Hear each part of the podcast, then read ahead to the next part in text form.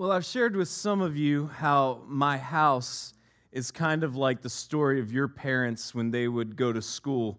When I had to mow the lawn, I would have to walk uphill both ways. It seems like there is no going downhill. And all I had was a push mower until a little over a year ago when one of my neighbors stopped me in the middle of mowing and said, Is that your mower? I'm like, Yeah. And he just kind of shook his head. And he said, I've got a mower uh, that I'm not going to use anymore. And if you want it, I'll sell it to you. And I'm like, fantastic. And I bought it. And it was phenomenal. It was great. One of the best purchases of my life. He practically gave it to me. I no longer had to walk uphill both ways in 187 degree heat index, uh, which is what it felt like. And everything was great until a couple weeks ago. Right as I was getting to the crest of one of the hills in my yard, the tractor just stopped. Now, I know what you're thinking. And yes, I checked to see if there was still gas. and there was. And the mower just turned off. I'm like, that's not good. Now, I'm not a mechanic. I know, shocking. Uh, but I'm like, maybe if I just try to restart it, it'll fire back up. Maybe it just overheated. I cranked, and there wasn't even the noise of like an engine starting to crank or a battery or anything. It was just dead silence, which, again, I'm not a mechanic, but I don't think is good. And my yard is, is half mowed at this point, and my tractor has to be pushed uphill. And I head to the front door to get Brooke to come out and help me push my my lawnmower up the hill, and I'm like, that's just not going to look good for anybody that drives by. That was my thought. Is I'm really worried how it's going to look if anybody drives by. What it's going to look like is I'm making my wife help me push a tractor up a hill. So I put it in neutral and I got behind the tractor and I gave it a heave and it like came back a little bit.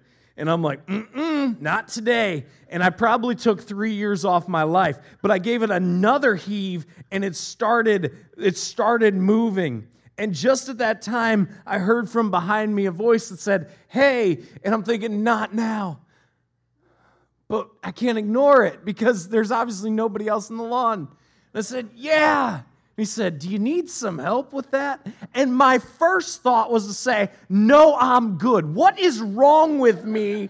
I don't know. I don't know what kind of superhero complex. If you're a psychologist, we could spend hours on your couch, I am sure. But here I am trying to push my mower up, and by the grace of God, I said, That'd be great. And he hopped out of his car and he came and he helped me push my tractor up to the garage. And now it sits in the garage as a reminder of the luxuries that I once had. In this decrepit old tractor that around once a week I'll go sit on, make sure that the blade is off and my foot's in all the way on the brake, and that there's still some gas in the gas tank. And I will turn the key as though the Lord is going to bless that and it's going to start, and it has not. And then I go to the shed defeated, and I get out the push mower, and I refine the stories that I will tell my grandchildren of my suffering, of mowing the lawn in Wisconsin heat that felt hotter than Arizona.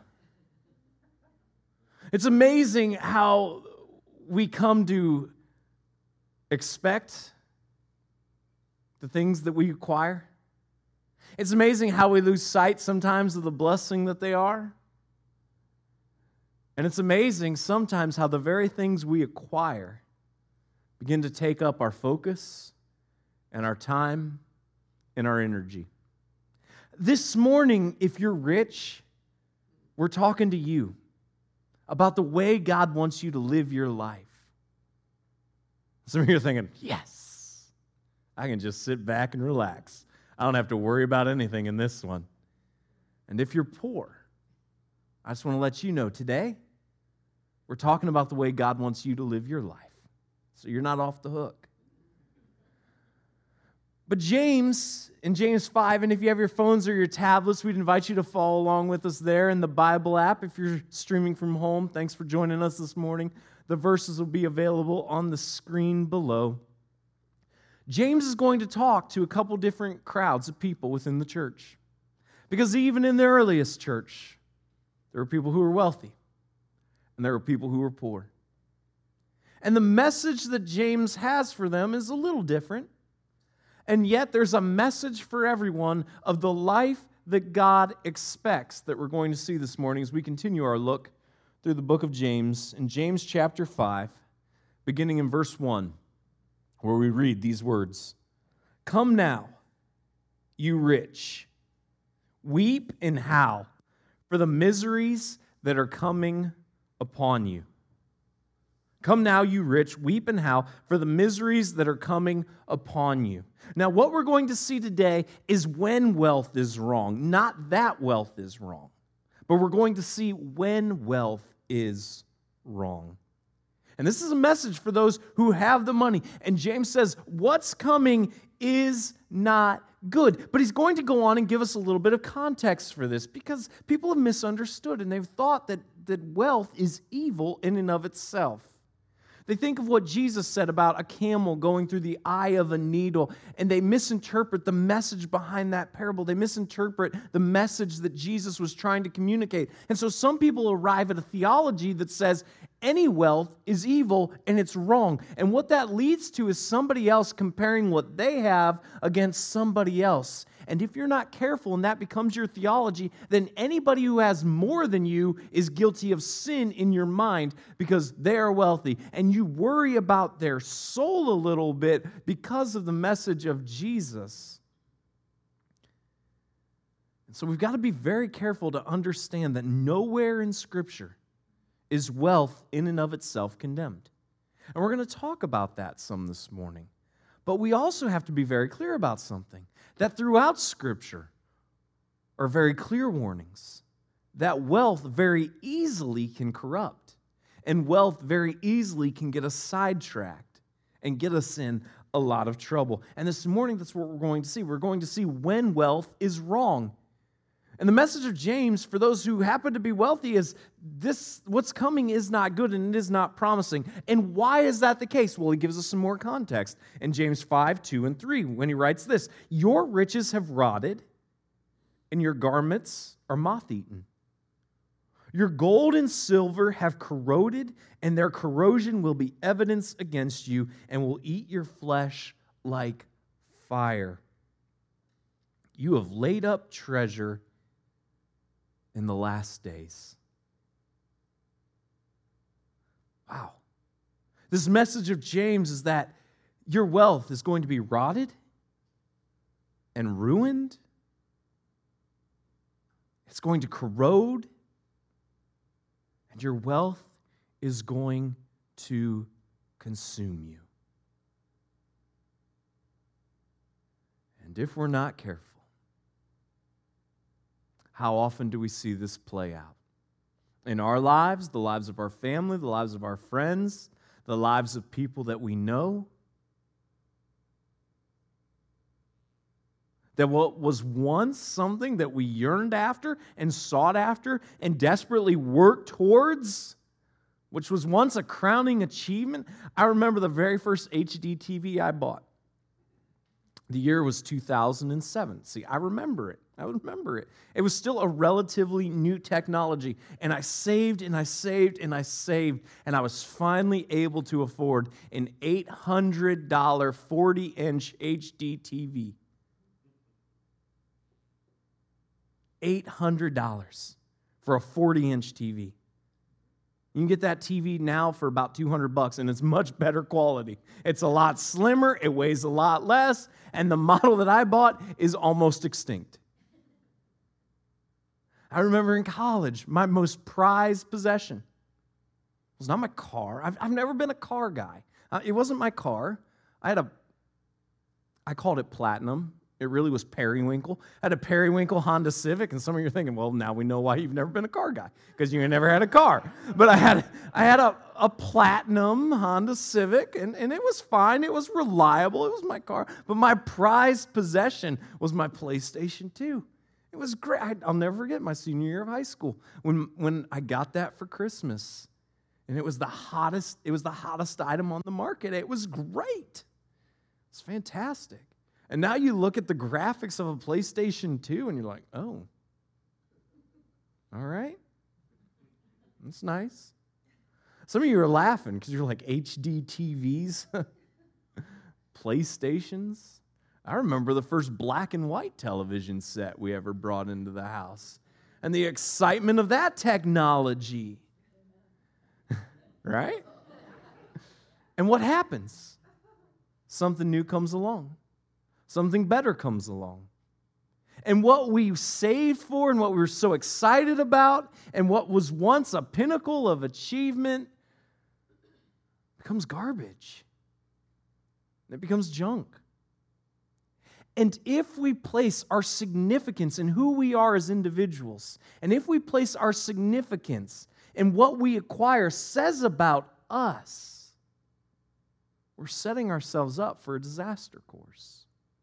Because the shiniest thing you buy, the newest and the best thing that you can purchase eventually will be rotted or ruined or corroded or the quest to keep it the best will consume you. And wealth becomes wrong when it becomes our hope and it becomes our focus. When we place our hope and our focus in our wealth, we're setting ourselves up for a miserable experience. And so, the question that all of us who follow Jesus have to answer whether we think we're wealthy or we don't think we're wealthy. And and I'm just going to say this the very fact that we live in America means on the global poverty scale that every single one of us is wealthy.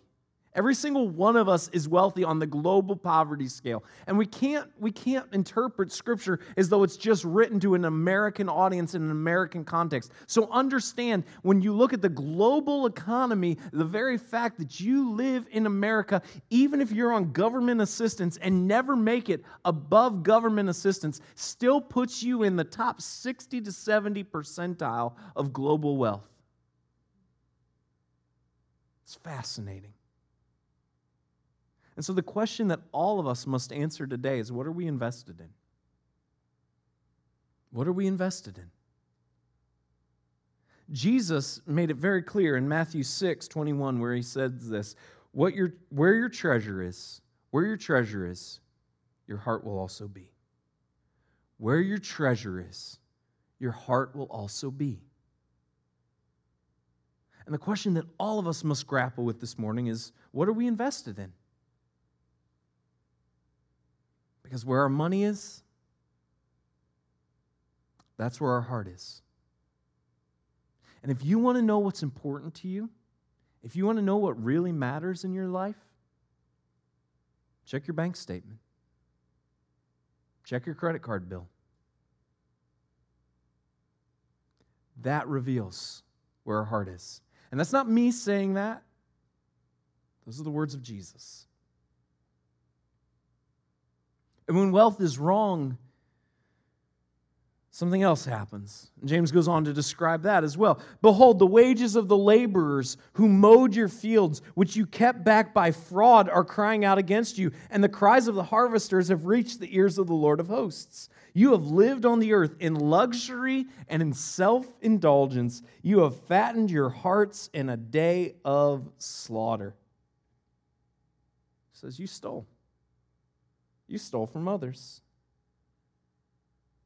And now we look at this and, and we're like, oh, how could you do that? How dare you? And yet uh, we have to ask ourselves, is the same thing true of us? This week on a text thread that I have with a few friends, we got in a massively long conversation. And there's four of us on the text thread, and we all four have very different perspectives of this. And the question that we had to that we were grappling with is, is a very important question in our day and age. And that is this. Should you tip on to-go orders? Should you tip on to-go orders?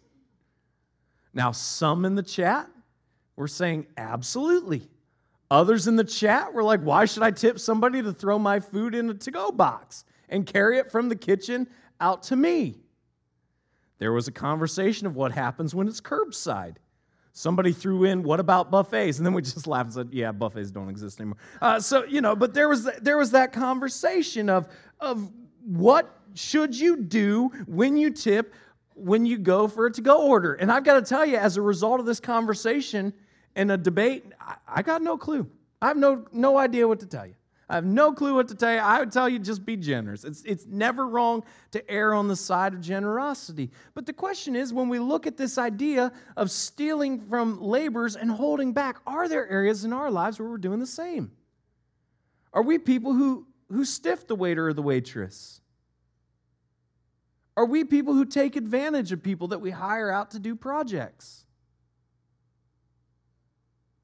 We would look at our lives, and I, vow, I, I doubt very very many of us would say, Well, I can't wait to defraud somebody. It's going to be great. I'm going to start a Ponzi scheme. I'm going to steal all their money, and it's, you know, it's going to be awesome. I doubt, I doubt very many of us would, would go forward and do that. And yet, I wonder are there areas in our lives where this mentality, the very thing that James is rebuking them for, has crept into our lives? And ways we look at just trying to shortcut other people with the resources we have in situations that we should be more generous.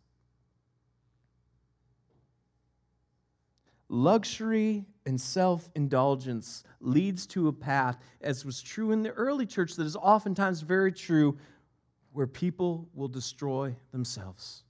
Because what happens for a lot of people is when they don't have money, they say, When I have it, I'm going to be happy. When I have it, I'm going to be fulfilled. When I'm rich, I'll be generous. And yet, study after study after study reveals just the opposite is true that the wealthiest are amongst the least generous.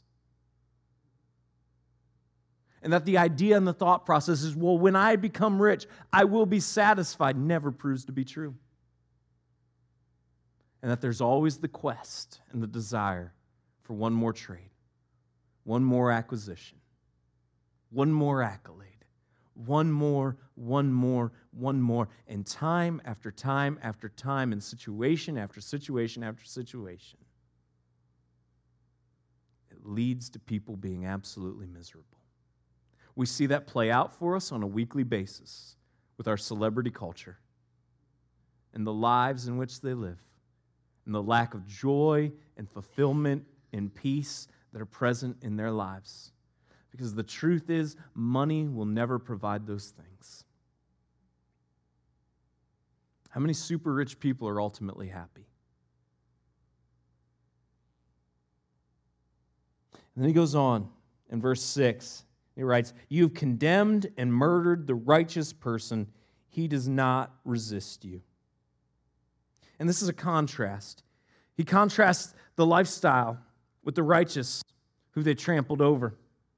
Now, remember earlier in James, in, in James chapter 2, there was this tension discussed amongst showing favoritism to people, amongst showing, show, showing preference to people who were rich based on the fact that they had money, in spite of the fact that the people who had money were treating the people who were poor in horrendous ways. There's an, that's what's crazy about this, is there's an appeal. There's an appeal to us about people who have money, even if they mistreat others. It's fascinating. But now, now we're going to be told how to live if we're poor. And James tells us this in James 7 in the start James 5 7 in the start of verse 8. Be patient, therefore, brothers, until the coming of the Lord. See how the farmer waits for the precious fruit of the earth, being patient about it until it receives the early and the late rains. You also be patient. See, if you feel like this is unfair, James writes, If you're poor and you feel like it's unfair, you look how everybody else is living their lives and you look all around you, you've been taken advantage of. Other people have, have not been honest with you, they've not given you what is owed to you, they've taken advantage of you. If you feel like none of this is fair, if you feel like life is unfair, it, it is. What's James say? Be patient. Be patient. I know some, some of you are barely holding on. pandemic's been incredibly difficult for your business, it's been incredibly difficult for your job. There have been hours cut back, there have been changes that you've had to make as a result of childcare. There have been all kinds of issues in, in your life, and, and you're just wondering when, when, when are things going to get back to normal? Will they ever get back to normal? What's this going to look like? Am I ever going to be able to get ahead? How's this going to work out? And I just want to encourage you with the encouragement of James be patient. Don't quit. Don't give up. Don't throw in the towel. There's a God who loves you. He hears your prayers. He hears you crying out. He will continue to sustain your needs. He will meet every need that you have. Be patient. But what do we do in the waiting? Because as the great theologian Tom Petty wrote, waiting is the hardest part. And it's true.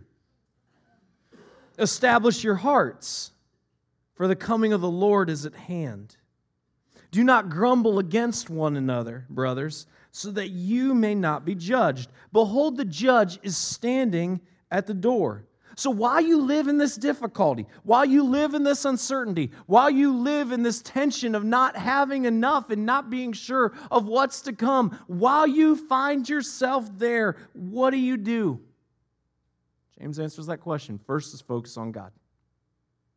Focus on God. Not your surroundings, not your desire. Focus on God. Make Him your focus. And then the next step is don't fight each other. Don't fight each other.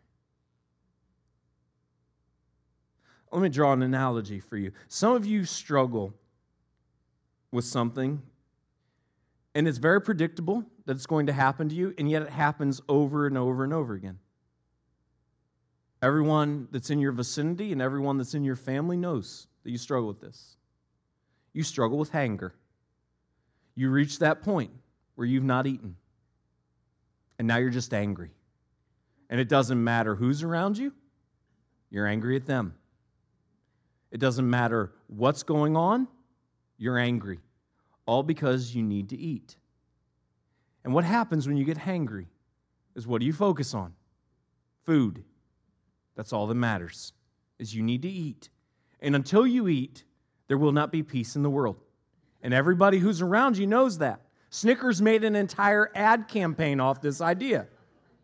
They made an entire ad campaign off the idea of hanger because hanger is real. And everybody who suffered from hanger or lived with somebody who suffers from hanger understands that when somebody's suffering with hanger, the worst thing you can do is either tell them to be patient or talk to them about food because they are well aware of the fact that they have not eaten. And if you talk to them about patience, all that they're going to bring it back to is around the fact that they need to eat. And some of you are living life hangry not because you haven't eaten, but because you're in this time that God has called for patience. And all you can focus on is what you don't have. And your response to that is because your focus is on everything you don't have, you lash out at everyone else. And God has said, I see you, I'll meet your needs, and in this time, what you need to do is you need to focus on me.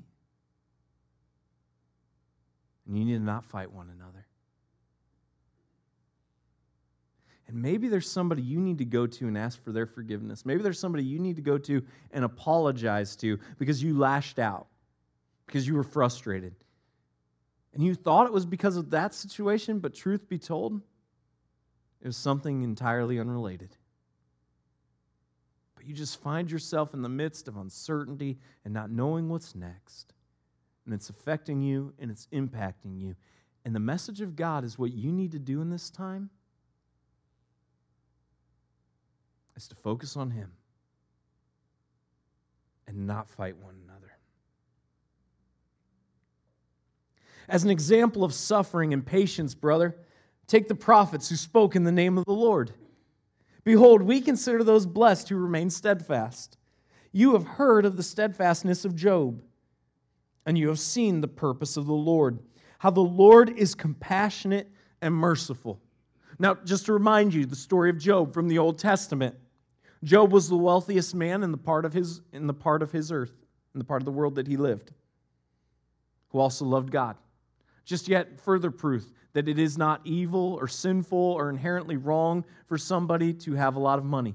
He's the wealthiest person in the part of the earth in which he lived, and he had a heart that was sold out for God. And yet, the curtain's pulled back for us in a place that seldom is elsewhere in Scripture. And Satan approaches God about Job and says, Well, of course, God, he loves you. Of course, he follows you. He's the wealthiest person in the world, and you've blessed him. Of course, he's going to follow you and love you. And that's not an accomplishment. Let me get my hands on him. And for some reason, God allows it. Job had 10 kids. He owned thousands of cattle and had numerous servants. He had massive amounts of land. And in one day, his land was attacked. All of his cattle were stolen. With a few exceptions, all of his servants were slaughtered. And a messenger comes and tells Job that all his cattle have been stolen. A messenger comes and tells Job all of his servants have been killed. And then a messenger comes and tells Job that his 10 kids were all at a party in one of their homes. And there was a windstorm, and the house collapsed, and they all died. And that's chapter one of Job. There are 42 chapters. That's chapter one of Job. Job would develop sores all over his body. His wife would encourage him to curse God. And then the world's worst friends show up and say, You must have done something wrong. You must have angered God. You must deserve all of this. This is the example that James gives us. In the story of Job, God shows up and he asks questions. Nobody can answer. And then he blesses Job. He blesses Job in even greater ways than before. He gives him more cattle. He gives him more money. He gives him two, he gives him 10 new kids.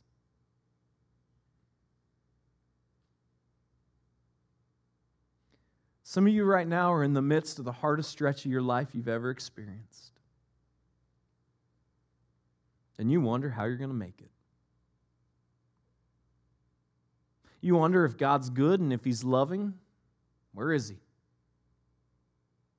And what's He doing?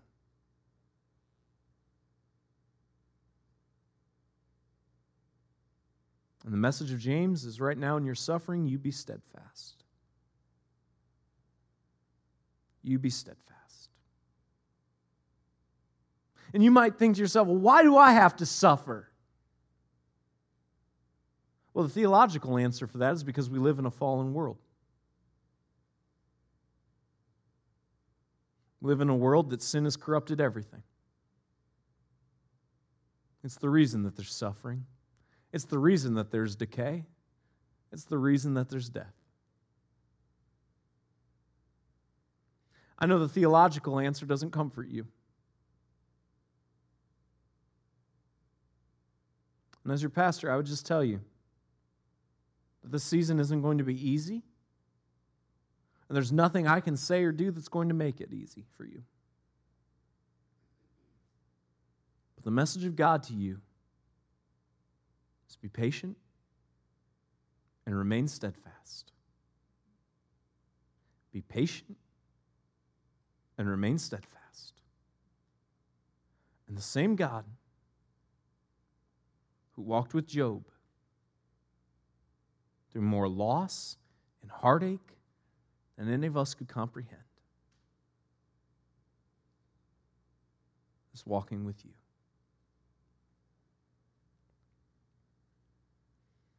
But above all, my brothers, do not swear either by heaven or by earth or by any other oath, but let your yes be yes and your no be no, so that you may not fall under condemnation.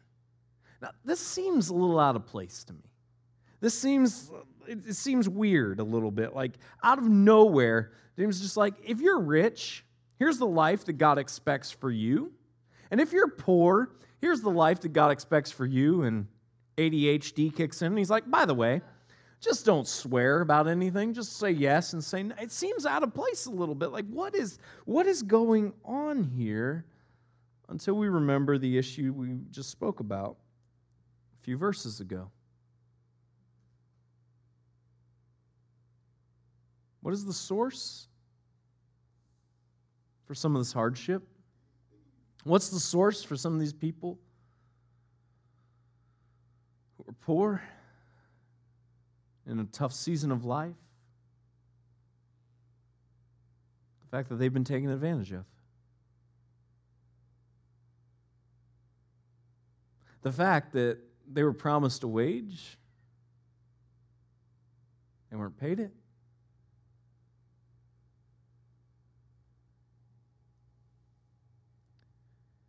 And so here's the challenge for us as people who follow Jesus. We need to live our lives in such a way that what we say can be taken to the bank. That we are people of integrity in every action, in every transaction. And it's not our goal to take advantage of people. It's not our goal to, to try to get one over on anybody else. I'm not saying you shouldn't look for a good deal when you're conducting business. Absolutely, you should look for a good deal. That's just being a good steward. But you should never confuse being a good steward with taking advantage of people. And following Jesus calls us to a higher standard of living.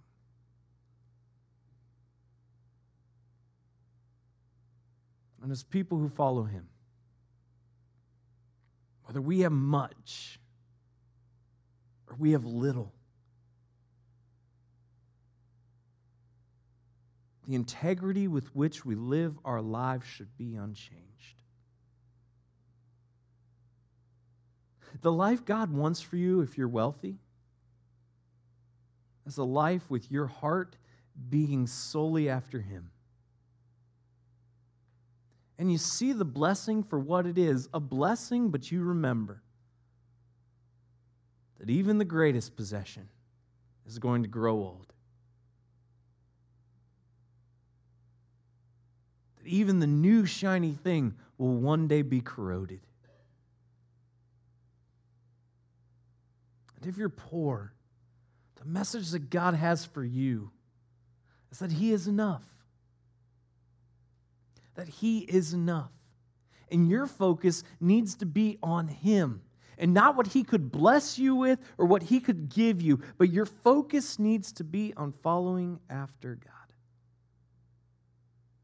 Not lashing out at everybody around you because they may have more or because they don't understand the plight you're in. To stop the comparison game. And regardless of where we fall in the equation, that we live our lives in ways that no one has to question what we say because we are people of integrity. We'll do what we say we will do and live according to the way God has called us to live. That's the challenge for us. Whether we're wealthy or we're poor, that we live in ways that honor and please God. God, I pray that we would just do that this week, that we'd honor you with our lives. That our hope would not be in our wealth, that our hope would not be in what we've acquired.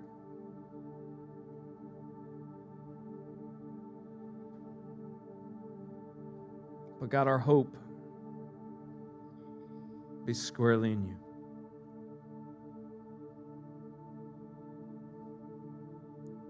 I pray, God, that we wouldn't be focused on what we don't have and play the comparison game of what we have versus what somebody else has and allow that to go places in our hearts and in our minds that it should never go and start to question their motives and start to question their love for you and start to question what's right and wrong for them. But God, in the areas we don't have what we want, I pray that our focus would remain on you. That we would be patient. We would be steadfast. That we wouldn't chase after everything that glitters.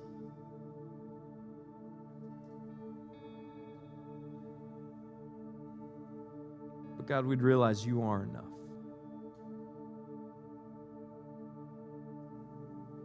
Help us be people of integrity. Do what we say. And help us point people to you in the process.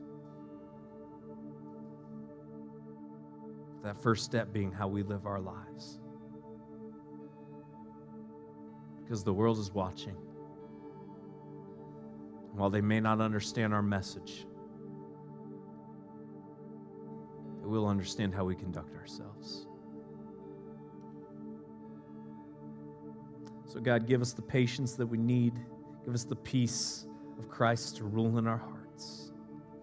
Let us impact our world, we ask, for your glory. In your Son, Jesus' name, we do pray. Amen.